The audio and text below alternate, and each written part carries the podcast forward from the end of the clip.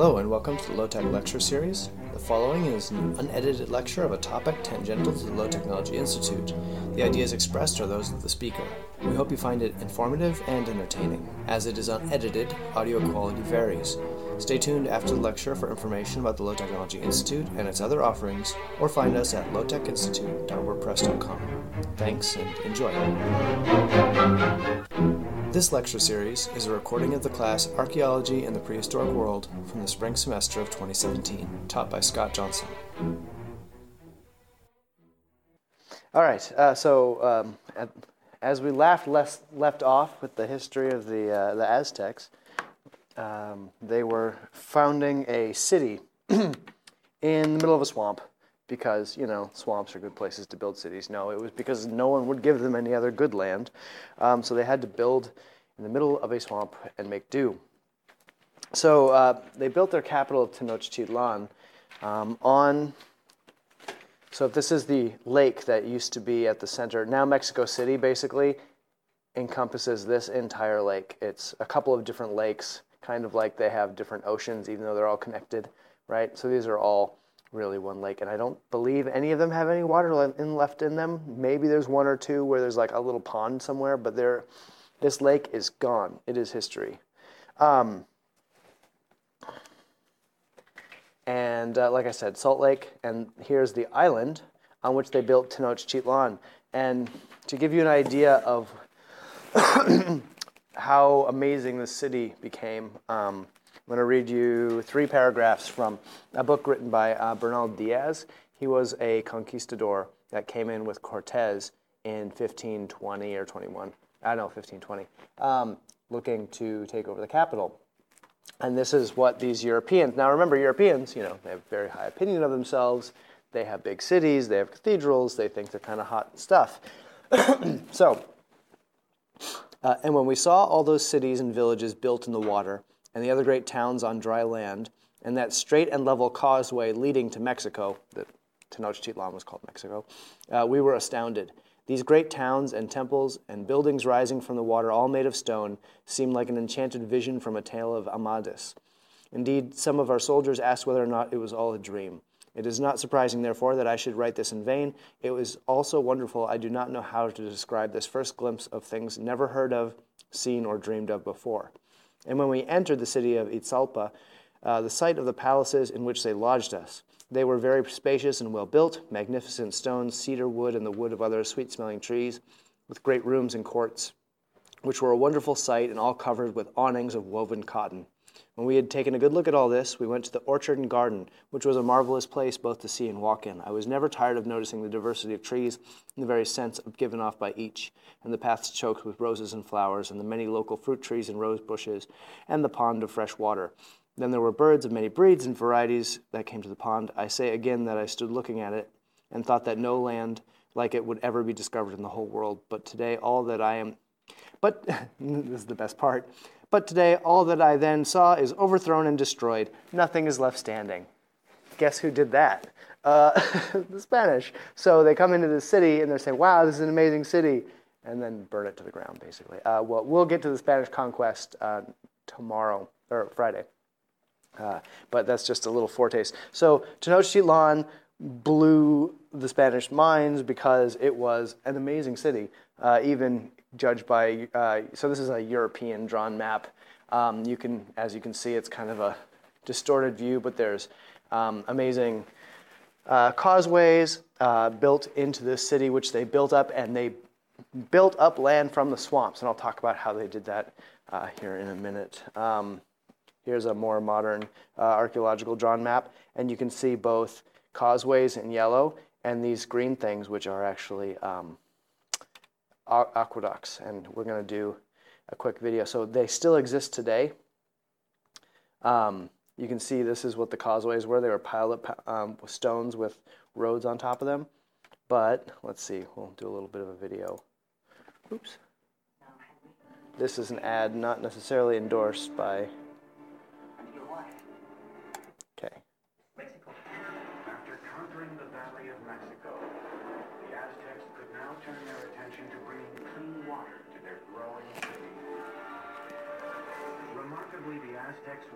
independently design and build something that only a few world empires would master, the aqueduct. The aqueduct actually had two channels, each about five feet high and three feet wide. One would be cleaned and maintained, while the other was being used so the water flow was never interrupted. It's clever. The twin tube aqueduct ran for three miles from the mainland to the center of the island city.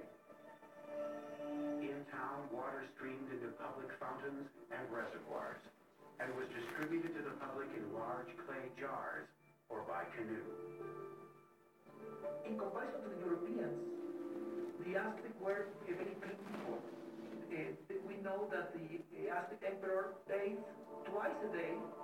So, in terms of hygiene, the Aztec people uh, was much more advanced than the Europeans. While the Aztec nobles were bathing in luxury, at this time in Europe, plague caused by unsanitary conditions was killing millions. King Netzahualcoyotl's own bath was one of the most unique in the Americas. It was fed by a sophisticated aqueduct system that also brought running water to his palace grounds. Behind me is the hill of Tetzcoatzinco. And on this hill, Netzahualcoyotl built a fantastic pleasure palace. And around this palace, a virtual botanical garden filled with all of the exotic flowers of Mesoamerica. Netzahualcoyotl brought water from the Sierra Nevada mountains all the way down to here, into this hill, to his palace, just to water his plants. To install Pretty an much. aqueduct there, Netzahualcoyotl had to fill a huge gorge between Texcocinco and the next hill. As the water arrived at the first hill, it gathered in small pools built to control the speed of the flow before it reached the aqueduct. After crossing the aqueduct, the water ran in a circuit around Texcocinco Hill, spilling off over the sides in rock-cut waterfalls to water the gardens. It ended up in a nearly perfectly round rock-cut pool called the King's Bath. And from here, he could look upon his domain in Texcoco, and he could look down at the botanical gardens that he was watering with his fantastic aqueducts. It is indeed a bath fit for a king.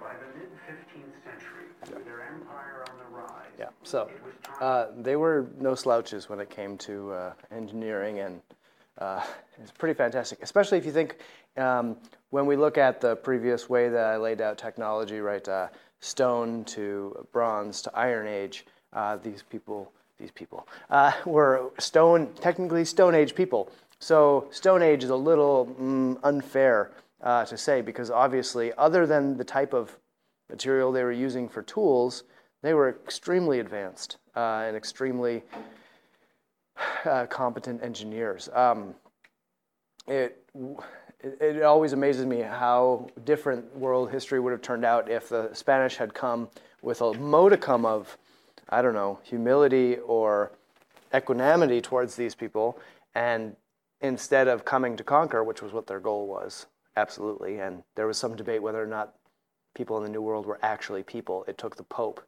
uh, to issue a decree saying, yes, these are actually people, stop enslaving them, uh, for the Spanish to say, okay, I guess. And then they came up with other laws that basically made them slaves instead. Uh, or, yeah. So they were treating them like, I mean, they were pretty brutal. We'll get into that later. But uh, if they had come and actually realized what a, um, uh, frustrating, all this lost. Um, they also built up a lot of land. I've talked about chinampas, I think, before, because they're one of my favorite things. Uh, so basically, they would, in their swamp, they would uh, dig canals and plant trees, and then they dig the canals into uh, between the trees and build up land that they could grow plants on, and the plants were uh, could develop deep enough roots that they would always reach the water table. Um, and they, because of the water, the water is slower to change temperature. They wouldn't get frost as much or as quickly. They could grow multiple um, crops each year, and uh, that uh, the pulling the soil or the, the canal mud and things out, it was very organic rich, so it was really rich soil.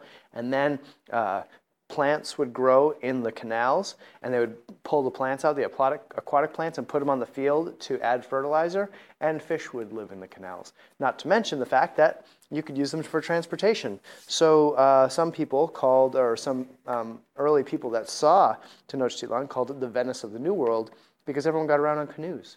They didn't really need, there, there were roads and pathways and, and bridges, but you could just as easily get around on a canoe. And if you have a boat full of something to bring to the market, it's much easier on a canoe rather than by hand. So um, there are a few of these, uh, Xochimilco and a couple other places. They still have these things extant, uh, which is amazing. And now they mostly use them to grow uh, flowers for export, not for uh, crops to live on.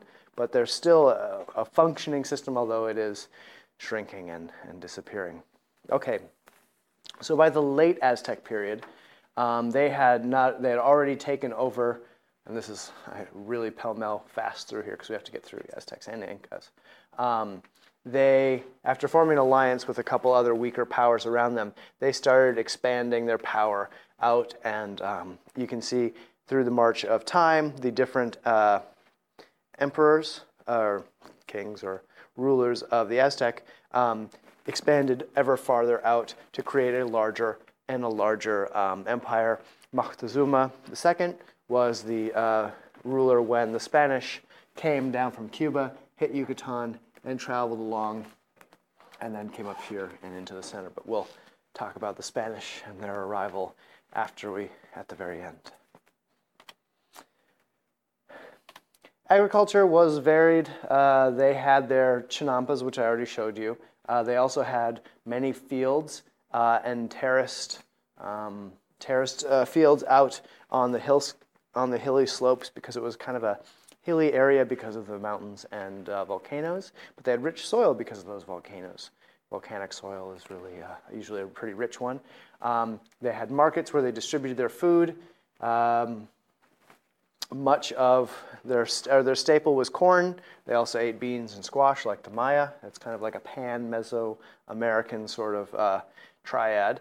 And um, women would spend a significant amount of time grinding corn um, each day into uh, flour to make things like tortillas. Um, the Maya really didn't eat tortillas. Tortillas were a Central Mexican thing. Burritos would, the progenitor of burritos would have been an Aztec food. Um, else do they? Um, do, do, do, do. Burrito, do, do, do. Uh, tamales. Uh, tamales would have been eaten all over Mesoamerica. Uh, pozole, and um, pozole is like corn. It's like corn oatmeal, but instead of oats, it's corn. But I don't want to say cornmeal because that's something else in English. Um, and you know, like uh, you would be able to go to the market and buy all these different things. There were people that could have lived without growing themselves food, which is a big uh, change and step up, uh, step up in, in complexity. Mm. They did have a few um, domesticated animals, dogs, which were both kept for companionship and also for meat. Um, turkeys, ducks, and they had bees that didn't have stingers, and they didn't produce as much honey, but they didn't have stingers. I have to go back in my beehive this afternoon, and I think they're going to be mad at me. Uh, so I wish I had stingless bees. Uh, they also ate deer, fish, and rabbits that they caught um, or hunted. Uh, they did also eat uh, cacao or um, chocolate. Hot chocolate was a uh, something for the elites only. We'll talk about the social divisions here in a minute. But they would eat um, or they would drink hot chocolate uh, that was frothed. Um, and uh, if you were an if you were an elder, if you had reached the age of 52 years old, you could drink alcohol. Nobody else was allowed to drink alcohol. Uh, so it's kind of like a retirement present. Hey, you get to get drunk now. Um, and they would make something, and not quite tequila, but it was made from the same plant. So that uh, agave looking, uh, it looks like a giant aloe plant. Um, they would make a pulque uh, from that, and only certain people were allowed to drink it. And the penalty for drinking alcohol, if you weren't old enough, was severe. Um, trade mostly functioned through markets. And if you were a big enough city, you would have daily markets like Tenochtitlan. Uh, if you were a moderately sized town, you might have weekly markets. Or if you were in a little village, you would have a market whenever a trader came to your town, and it might not have been as regular. People traded for things like uh, obsidian, pottery, and these are commoners obsidian, pottery, salt, slaves, and textiles. Um, so they would have marketplaces with delineated stalls, much like a farmer's market that you go to here. There's different locations with numbers where people would have to be. That's your location. They would have judges. So if you uh, there was some sort of trade dispute, you could go to an official that was there. Um, and they didn't have a specific, they didn't have a fiat currency, but they did use cacao beans as kind of a standard rate of exchange. Like if a turkey is worth 15 cacao beads and that blanket that you're selling is worth 60 cacao beads, I will give you four turkeys. So it was like, it was how they evened out trades uh, to be equitable. They actually had a value system based on the cacao beans, but you wouldn't actually need the cacao beans. You could just use the value.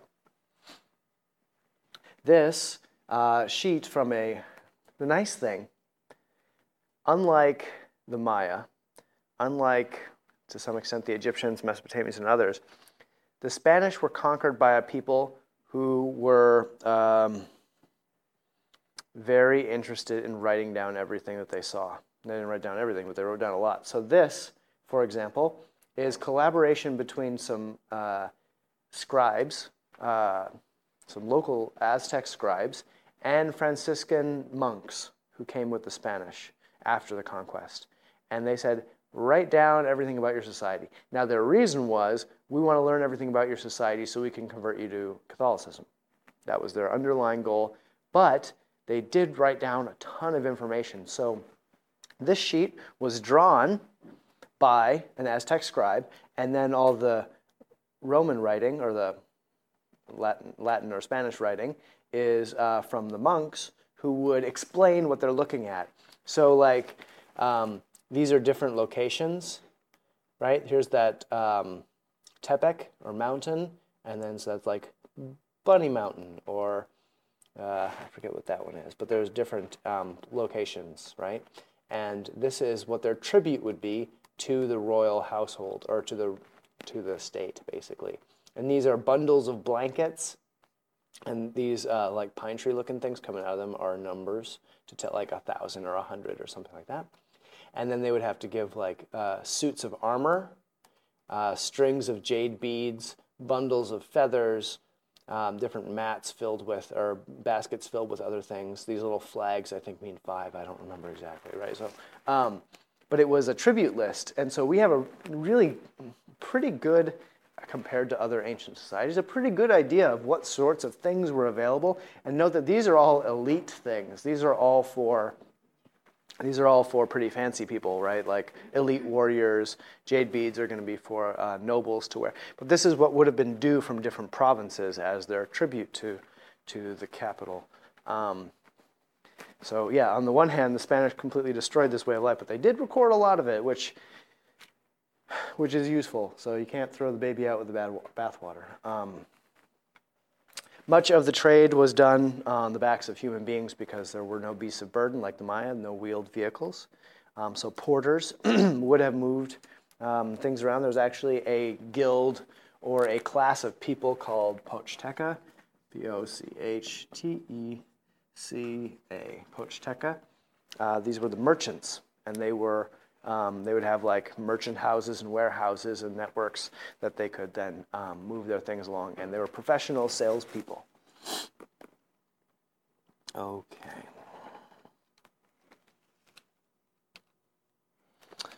Society, just like every other society we've looked at, was uh, strictly, at least in this size of a society, was strictly uh, segregated and stratified.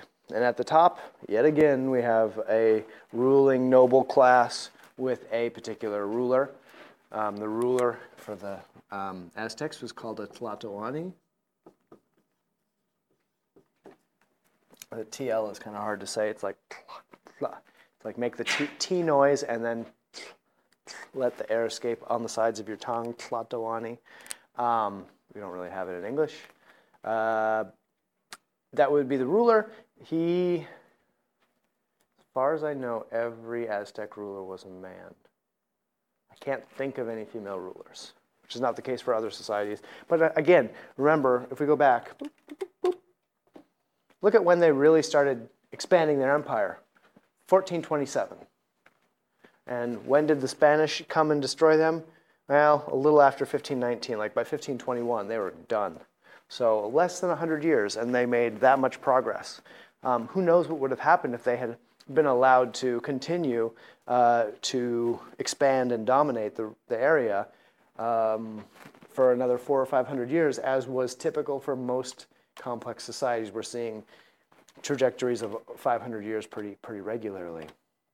So they were really cut off before they could maybe really get going. Imagine what would have happened in another 400 years. Yeah. What are they wearing around their neck? So uh, those are slaves. Oh. So they're wearing slave collars. Whether or not they would have actually worn them every day, I don't know, but they were depicted that way. Um, they very likely did wear those collars. And the women wear um, wear their hair. They have long hair. They would braid it into two long braids, wrap it around their heads, and then leave the ends kind of sticking out like little horns. So you can always tell women because they're wearing a tunic, they have horns, no actual horn, hair horns, and the men always wear um, more of a toga off of one shoulder and don't have horns. Um, so yeah, uh, so the ruler. Um, hmm. So it says his name and then fourth uh, king, right? So this is a from a manuscript. Anyway, uh, he would have been selected from a pool of uh, potential, like a pope. You know how they have like a pool of potential candidates for a pope, and then they all vote. All the cardinals vote on which who is to become the next pope. Um, similar to that, uh, they would have a pool of sons, cousins, and others of the right age um, and ability when the previous Tlatoani died, and they would uh, vote uh, or essentially the nobles would get together and decide on who was going to be. Often it was the previous Tlatoani's son, but not always. If the guy was a complete nincompoop, they did not uh, let him take over because that would be silly. Um, below the uh, there were um, sumptuary rules, so uh, only the elites could eat certain types of food and wear certain types of clothing, like cotton. Uh, they were thought to be better, um, and I don't just mean like more wealthy. I mean, like, they were thought to be better human beings than commoners, which I know is jarring to our egal- or supposedly egalitarian um, ideas. Um, the nice thing, though, is that because they were thought to be morally better, uh, or just a step above the common people, if they infracted one of the rules, they had a much more severe punishment, sometimes death, for going against the rules. Like if they were caught drinking before they were 52 years old, they might be killed, whereas a commoner might have just been made a slave. Uh, the, the reasoning behind this, and it makes perfect sense, is hey, if you're better than all those commoners and you make this mistake, that is worse because those commoners, they're too stupid and just, you know, have poor uh, self control. And we expect that from commoners, but not you. You're special, right? Uh, so I kind of wish we had that law in our country. The more powerful you were, the stricter your, or the more severe your punishment for the same infractions. That would be awesome. Um, but we don't. Um, I'm joking. I don't know if that would be a good idea or not. It'd be a fun social experiment. Um, commoners, um, they could, uh, they owed corvée labor. It was called tequitl. You don't need to know that. Um, but they owed corvée labors to the Tlatoani. Uh, so uh, you know a couple weeks to a couple months a year, or uh, they could also give things like the um, tribute list back here, especially these mantles. These uh, these are bundles of blankets and sheets, uh, pieces of cloth basically, and these were usually woven by women. Um, see, like these are individual tunics for men to wear and tunics for women to wear. Um, so the women would actually weave those, and each family was responsible for giving in a certain footage of cloth every year or something like that. So it wasn't just the men. Um, the Pochteca uh, were commoners, but they were becoming increasingly um, wealthy perhaps given another hundred years, they would have overtaken the nobles and become even more wealthy than the nobles, as was happening in Europe at the time. Um, interestingly, uh, they got really annoyed. They started to get really frustrated because they were wealthier than the nobles often, uh, but they couldn't wear cotton because it was against the rules because they were commoners. And there was like one day a year where they could wear all their finery and they put on all their gaudy crap and walked around the streets. Um, everyone was like, wow, look how rich they are. Hmm. Um, but the Pochteca were certainly, even though they were commoners, they were really elevating um, in terms of social status. And then we have slaves, uh, tlacotli. Um, slaves were made to be in such a position um, as punishment for a crime. Uh, you could be sentenced to be a slave. Um, you could settle a debt that way. If I owed a certain amount of money to somebody, I could instead enslave myself to them uh, if it was the right amount of money. Um, they could be uh, war captives. That happens sometimes. Um, you could be married, if, even if you were a slave, you could be married to a free person. And if you had children, they were free. Although some people, sometimes people sold their children into slavery.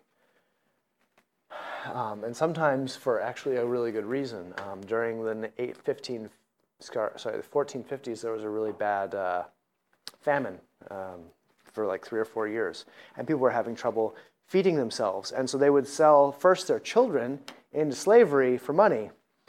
But that's not the only reason they did it it was they would sell it to people who had food. And uh, if you owned slaves, you had to feed them. So, hey, we can't feed our kids. Better that they are slaves and eating rather than dying with us. So, I mean, that, I mean, what kind of, that would be like, if I was going to write a movie about the Aztecs, like, that would be like such a moving like story like oh we're going to sell our kids as slaves but it's a good thing well no it's not a good you know like oh that would be so much fun to play with um, and then sometimes people would sell themselves into slavery for the same reason. Um, so yeah, it was quite the quite a different uh, juxtaposition. Um, there was social mobility, but you could only get uh, if you were born a commoner, you could never become an elite uh, noble. Um, so you could move up within the commoner. You could start out the son of a slave and become a pochteca and a very wealthy commoner, but you could never become an elite.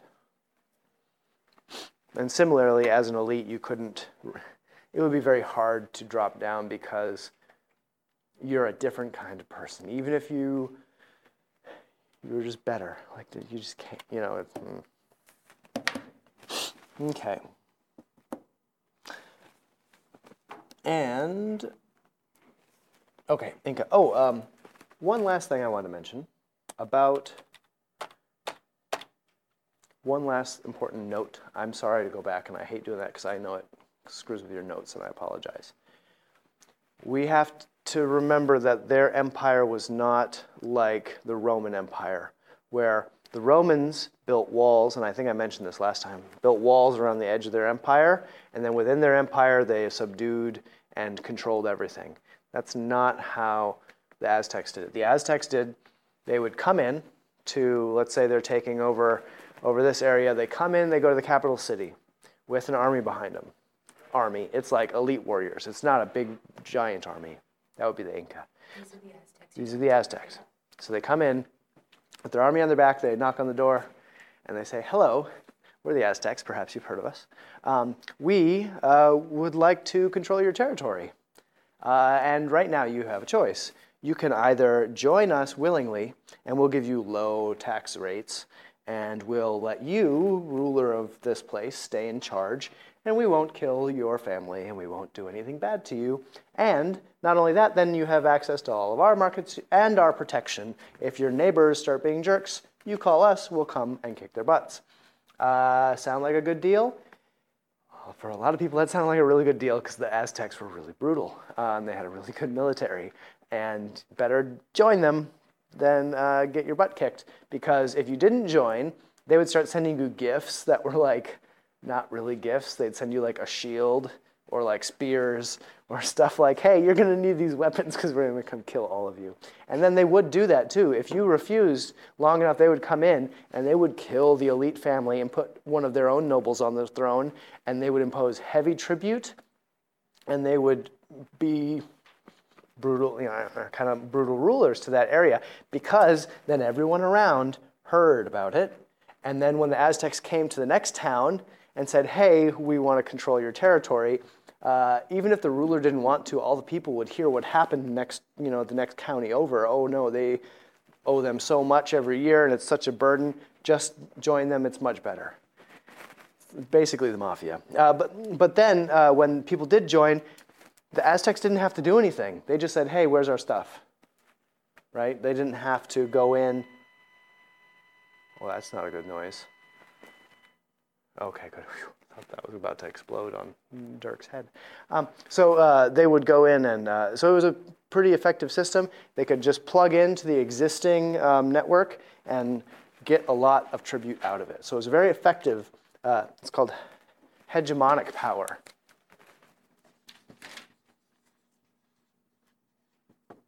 Hegemonic power rather than territorial power like the Romans had or others who had fortifications around their borders. They were just kind of plugged in to the existing system and taking power out or taking stuff out of it, which is pretty pretty clever. Okay. All right. And now let's move on to the Inca. All right.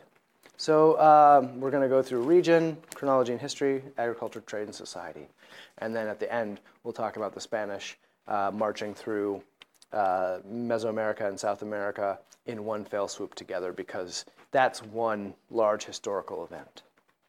Okay, so the Inca were on the west coast of South America, so Peru, uh, Ecuador, Bolivia, Chile. Um, their capital, somewhere in here, Cusco. It's right here.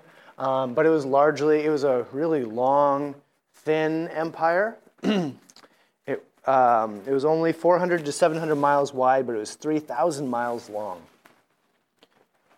It's a pretty good sized empire. Um, often we talk about regions as having different ecological zones. Like when we talked about the Maya, there was like the southern coast, and then there were the mountains, and the southern lowlands, and the northern lowlands, and things like that.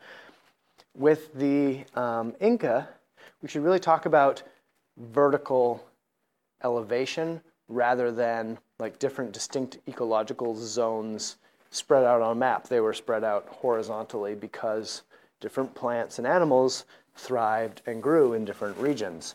And I'll show you a di- I'll just jump to the diagram. Boop, boop, boop, it's way, I should have put it here. Anyway, so uh, near the sea level, uh, we have the Chala zone where they have river valleys and fish, but um, on one side it's very hot, um, like on the on the uh, east side of the mountain where it's uh, going into the Amazon, but on the other side it's actually quite dry. Um, and then going up the mount or up the uh, the Andes, uh, we have like the foothills where they grew fruits and coca. Now, not cocoa. So there's or cacao. Cacao is chocolate. This is coca, as in Coca Cola or coca- cocaine. Co- uh, cocaine. Cocaine, man. Okay? So, uh, coca is the leaf that has the stimulant uh, that is distilled into cocaine, and people would chew the leaf and get a mild buzz from it. Um, so, different things coca versus cacao. Okay. Um, so this was grown in one of the lower regions. Um, a little farther up, they have, um, I guess you'd call them the highlands. That's where the a lot of the farmlands were. A little higher above that, it's starting to be a little more mm, cold. Uh, you get where they grew potatoes. Above that uh, is grazing, where they grew camelids. Camelids are basically anything related to a camel. And this includes uh, alpacas, llamas or llamas, uh, or, and vicuña. Um, fun news story uh, they did a DNA analysis and found uh, the progenitor of the camel was actually an Arctic animal in North America's northernmost regions. And the reason it has the hump is not for storing water, but for storing fat, because that's what the hump is, right? It's not a water tank, it's fat because it was an Arctic animal. It has the big, the camels have the big paws not because of the sand, but because of the snow. And a lot of the adaptations that they have that make them good in the desert sand were actually originally um, adapted for the snow. Um, and what happened is if here's a really bad drawing of North America and South America and the Old World, the camel started out, or the, the ancestor of the camel started here. The land bridge was open. Some came over here and became the camels that we call camels, and some moved down here and became things like llamas. So they're all related. Fun, fun time. Anyway, um, people would eat them, uh, but also use them as pack animals, and I'll talk about them a little later. And then above that, above the snow line, they have shrines. Um, actually, uh, people in this area of the world live at the highest elevations of any other people in the world. Um, I have a friend who works in the Himalayas and goes up to these like really high up villages and is a cultural anthropologist. And I asked, well, how high do people live there? I forget the exact, it was like 4,000 feet or 4,000 meters or something. And there are people here living at 5,000 meters, and I told him that. He's like, there's no way anyone's living at 5,000 meters. You can't live there. But apparently they um, really, uh, and they have physiological changes to their bodies to live there. Um, oh, that's why I'm so far ahead. What the heck? Um, the climate is uh, driven a lot by elevation. So the mountains are kind of create a rain shadow. So it's obviously very lush and wet on the east side where the Amazon is. And on this side, it's actually very dry and desert-like. There, is some, there are some areas of precipitation, but the major factor that drives precipitation is elevation. Um, as air rises, it's less dense it can, and cooler, and it can hold less moisture, so it does drop out the moisture. And there are different bands of precipitation and dry, precipitation, dry, that come off the Pacific Ocean. And this all, of course, um, gets stood on its head during, oh, so here are the different, I did have something for this. Uh, some of the vertical zones, right? So camelids, here's the tip tops where they have shrines. Um, here's the farmland and here's the coast. The coast isn't like a rich jungle coast, it is like a desert coast. Okay. And uh, the climate is largely turned on its head every, oh, you know, two to 11 years by uh, what we just call El Nino. Its formal name is the El Nino Southern Oscillation. Uh, ENSO is the uh, scientific term for it, ENSO. Um, and basically, what happens in an El Nino year, which again happens every 2 to 11 years with not great predictability, so it basically reverses all the usual climate, which sucks. Um, so, usually, there is an ocean upwelling of cold water uh, along the coast. And the cold water brings with it, so if here's the ocean, and there's all kinds of biological activity on the top 100 meters. When things die, they sink down and they hit like this flow of water that moves across the bottom of the ocean. And it pulls all these nutrients, they're degrading, they're breaking down into digestible bits. And then they hit South America and they flow up to the surface. And all the plankton eat the little bits, and then all the fish eat the plankton, and the bigger fish eat the smaller fish, right? And so this is a really rich fishing area every 2 to 11 years, El Nino strikes, and that flow breaks down. And this water becomes hot, and there isn't much upflow of those nutrients, which completely wreaks havoc with their really intense fishing industry, then and now. Um, and it also changes the uh, precipitation because now you have warm, moist air um, near what's usually a desert. So all that water comes on land and rains and creates torrents, and I'll have pictures of that when we get to the disasters. It is um, a major problem.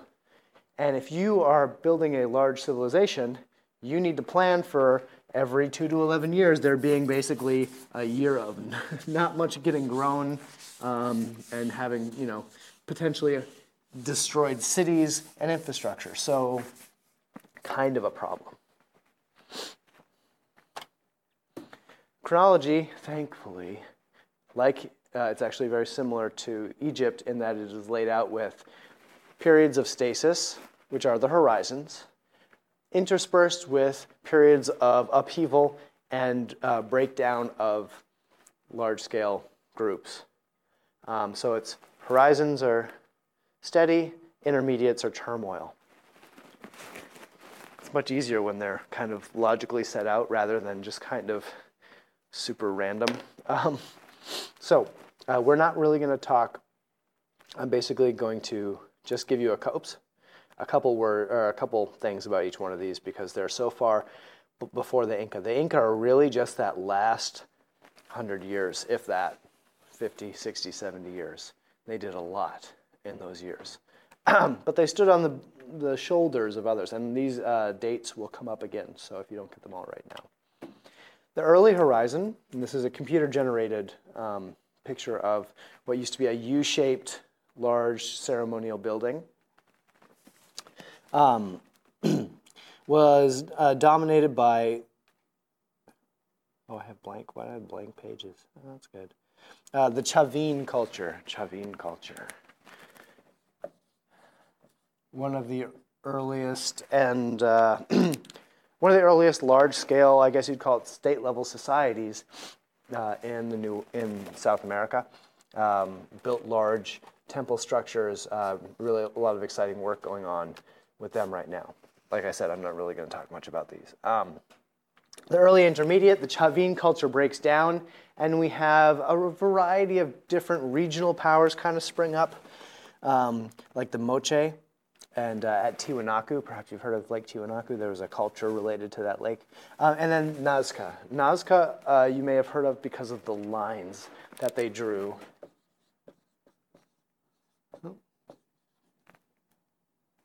Nazca lines are lines of stones on the Nazca Plain that you can only see from above. They, theoretically, unless there were aliens giving them rides on spaceships, uh, never got to see these things from this high up. So uh, we don't really know why they were making them or how they could plan that out to make it be obviously a, a monkey. Or uh, there are a, couple, a whole bunch of them. But if you want to look them up, look up Nazca lines. They're pretty, they may have been a ritual or some sort of, uh, I mean, I mean, it's just as arbitrary as making a temple, really. Yes. Do you know what they like could have used to like make the markings or how? Oh yeah. Because like they're obviously like still there, like Yeah. in, the, in the desert. So. Well, they don't get much rain, yeah. So there's not a lot of surface erosion. but basically, what happens is there's um, a surface, and there's a ton of like white rocks on it, right. and then the sand, uh, not sand, it's like gravelly underneath, but there's like distinct white rocks. And so what people would do is they would just pick up the white rocks and put them in a line. yeah, so that's how I've they made it. It Oh, I have you? Seen, yeah. yeah, my family's from Peru. Oh, cool. Yeah, so I've seen it once. So jealous. It's super cool. It is super cool. So jealous. Yeah, and there's yeah, there's not much erosion, so they're not really going anywhere, which is nice. Um, middle horizon. Uh, this is when the, uh, the previous, yeah, the Moche uh, declined, which had been kind of big during the intermediate period. Um, but the uh, the Wari became the dominant culture, and they um, extend, extended their power across a lot of what would later become the Inca Empire, but not all of it. They made large fortifications. They had fairly militaristic architecture. Um, they made a lot of really, uh, really cool pots. Uh, there is a different pottery aesthetic to South America, or to the Western South America, where they made very human-like, uh, like portrait pots and other. Um, uh, there's sex pots. If you want to have fun with Google later, uh, you can look up uh, Andean sex pots. They are extremely explicit. Um, they're basically sculptures that happen to also be a jar. Some of them are sculptures of people doing sexual things. Some of them, if you uh, were to use them, you would be performing the sexual act on the pot. Like they are very uh, body positive um, people. Uh, but there are also a lot of warriors or portraits of probably rulers and very lifelike, um, basically sculptures that are made into pots. It's a pretty fun. It's a pretty fun tradition. Um, in the late intermediate, uh, we have rainfall um, kerfluffles, and uh, Wari declined, and there were a number of regional powers that rose up, and things uh, kind of got disintegrated. The Wari, nah, I wouldn't call it a Wari empire, but the, the, large expanse that had been under the Wari kind of disintegrated into regional powers until the Inca. The Inca were just one of these regional powers. They were an ethnic group that, kind of like the Aztecs, was kind of wandering around looking for a place um, to call home. Legend has it that their gods were leading them, and uh, there was a golden rod that indicated Cuzco was the valley to, in which to make their homeland and their capital and their city. And so they found their place and they started building and they uh, started expanding and taking over the region around them.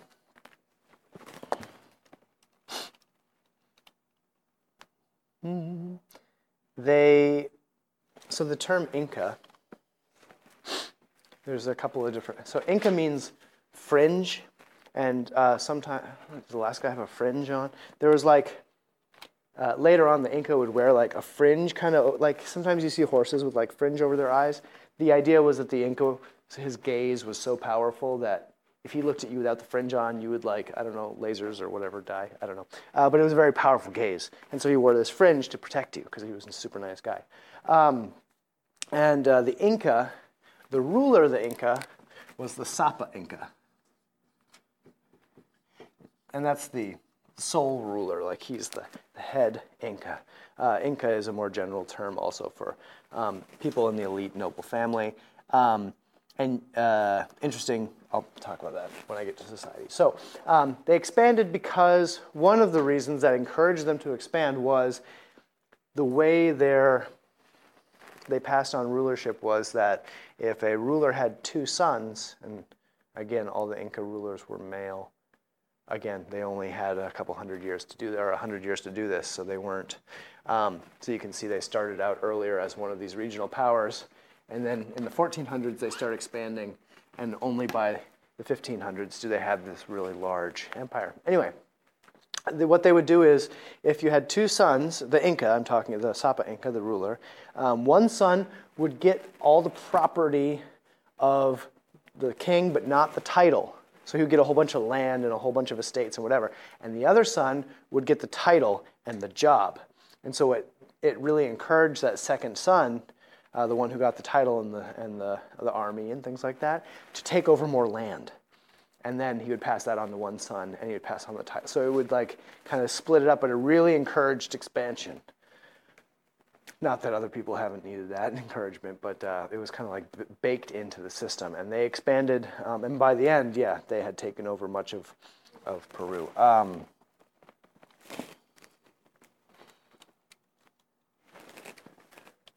well, I'm not going to get into agriculture and society till next time, and then we'll talk about the Spanish decline. Um, yeah, look up uh, current events because easy points.